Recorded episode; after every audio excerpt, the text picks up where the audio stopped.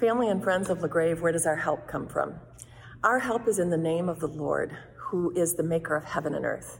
Our help is in Jesus Christ, who is the same yesterday, today, and forever. Part of our shared experience right now is that some of the, the stores and shops and places that we're used to going are closed. My sister recently went to Woodland Mall for a particular store that she knew was open, but noticed that many, maybe even most, of the stores in the mall are still closed.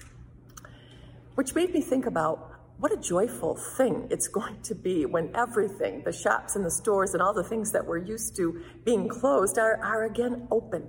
Open for activity and, and joy and, and commerce and... Um, What a blessing that will be.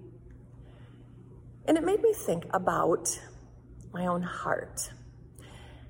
With limited access to the people and the places and the schedules and the routines that I've had in my life, I sort of wonder if my heart has closed down a bit also.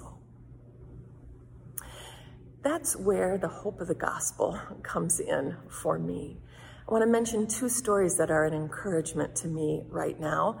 The first, you'll remember the dis- two disciples who were on the way back to Emmaus after Jesus had been crucified. And I would imagine that their hearts, too, were sort of closing in on them with confusion and grief. But then Jesus came and, and walked with them for a while and talked with them and eventually shared a meal with them.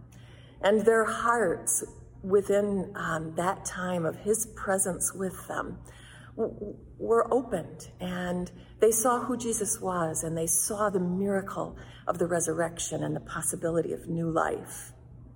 Now that same Greek word um, is used again when the Apostle Paul encounters Lydia in Acts sixteen. And Lydia too um, has in her encounter with Paul, her eyes opened and her heart opened to the amazing grace and the saving work of Jesus. Sometimes the Holy Spirit works like that. Sometimes the work of the Spirit is about opening our hearts and our minds to see the world around us, to see the people around us differently and, and in a new way, and with the lens of God and with the lens of Jesus our Lord.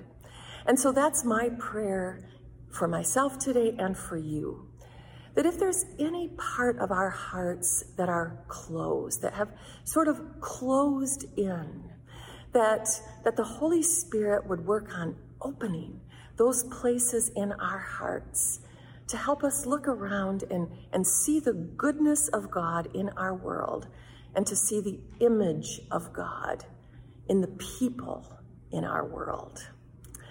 May it be so. May the Spirit do that work, that opening work in our hearts today.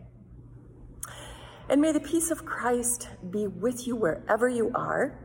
May he guide you through the wilderness and protect you in the storm. May he fill you with thanksgiving for the wonders he is showing you, and may he bring us all back face to face again once more. The peace of Christ be with you, and the opening work of the Holy Spirit be in you today.